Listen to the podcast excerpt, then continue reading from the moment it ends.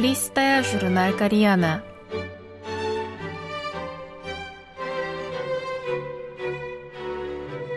Дорогие радиослушатели, в эфире листая журнал «Кориана».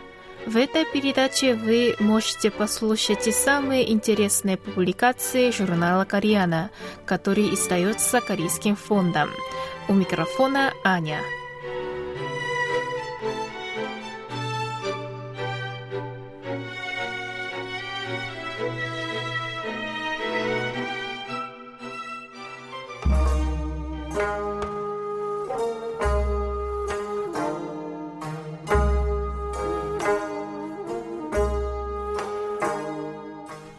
画 живопись, приносящая счастье, отгоняя злых духов и принося счастье. Часть первая.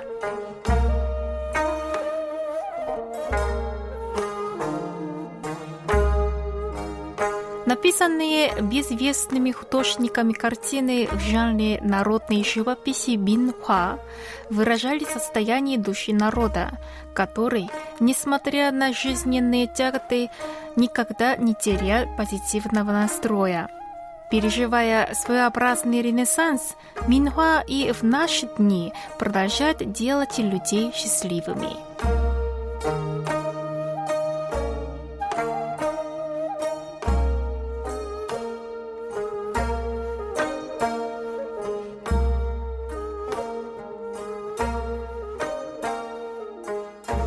В далеком прошлом человечество тоже страдало от эпидемии. Но тогда из-за недостатка научных знаний считали, что болезни – это продельки злых духов.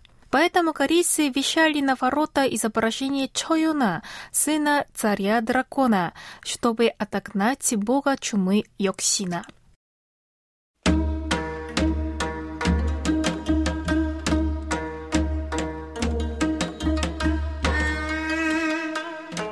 Этот обычай восходит ко временам правления короля Объединенной силы Хонгана, которые были периодом мира и процветания на Корейском полуострове после того, как в VII веке сила объединила три государства в одно. Согласно легенде, когда король Хонган ехал на отдых в Кеумпо, сейчас Ульсан, небо среди бела дня внезапно заволокло тучами и опустился густой туман. Король посчитал это дурным предзнаменованием и позвал придворного астролога. Тот сказал, это дело рук царя-дракона, поэтому его нужно заподарить. Тогда король пообещал, что построит храм в честь царя-дракона, и тучи с туманом же развеялись. Царь-дракон в качестве ответа посла своего сына Чоюна. Король женил его и дал ему высокий пост. Но проблемой была красота жены Чоюна. Она была так прекрасна, что ее возжелал бог чумы. Однажды ночью, когда Чоюн вернулся домой, он обнаружил свою жену в постели с мужчиной, в которого превратился бог чумы. Но вместо того, чтобы разгневаться, Чоёнг запел. Изначально она была моей, но раз ее отобрали, что тут можно поделать? Расторганный великодушием Чоёна, бог чумы сказал, что никогда не войдет в ворота, на которых будет изображение Чоёна.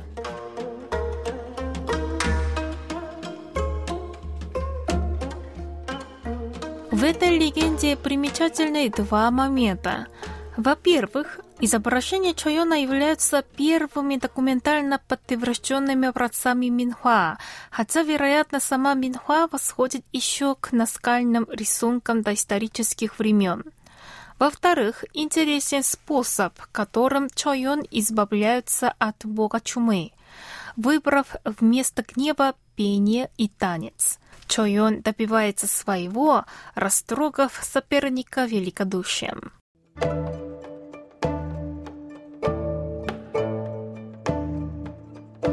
период Чосон было принято вместе с портретом Чойона вешать картины с изображением дракона и тигра. В первый день Нового года по лунному календарю на одну створку ворот прикрепляли картину с драконом, а на другую створку – изображение тигра.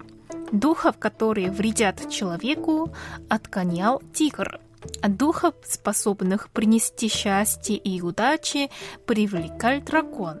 Таким образом, два изображения животных, выполняя разные функции, по сути, служили одной цели – поддержанию в семье спокойствия и счастья.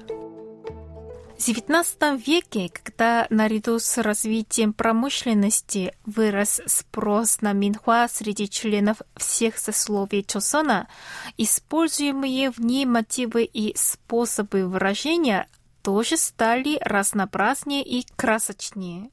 Примечательно, что в этих картинах выражалось стремление к счастью. Указывая на эту особенность, профессор Киси Хумикаци из университета Тосиша Японии предложил называть корейскую минхуа живописью счастья или хэнбокхуа. Однако не только в Минхуа периода Чосон содержалась мольба о счастье. Народной живописи стран Восточной Азии иероглифического культурного пространства Китая, Японии и Вьетнама также служила для выражения стремления к счастью, процветанию и долгой жизни. Например, такие мотивы, как пион, цветок лотоса, дракон, феникс и летучая мышь символизируют счастье – тогда как арбуз, гранат, виноград и семена лотоса означают рождение многих сновей.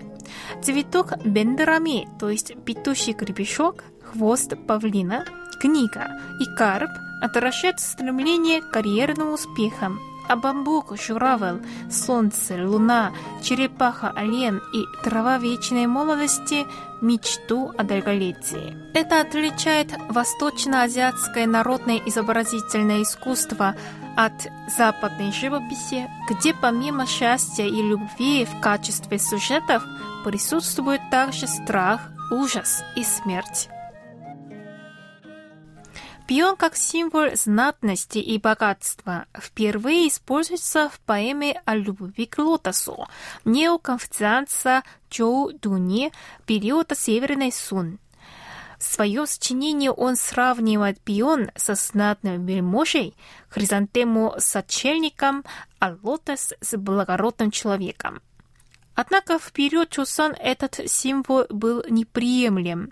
Почитаемый учеными мужами Сомби Конфуций говорил, есть простую пищу, пить воду, спать, подложив руку под голову, в этом тоже есть удовольствие. Богатство и знатности, полученные нечестно, для меня подобны облакам, плывущим по небу. По этой причине конфуцианцы Чусана считали постыдным обсуждать и мирское богатство, и знатность.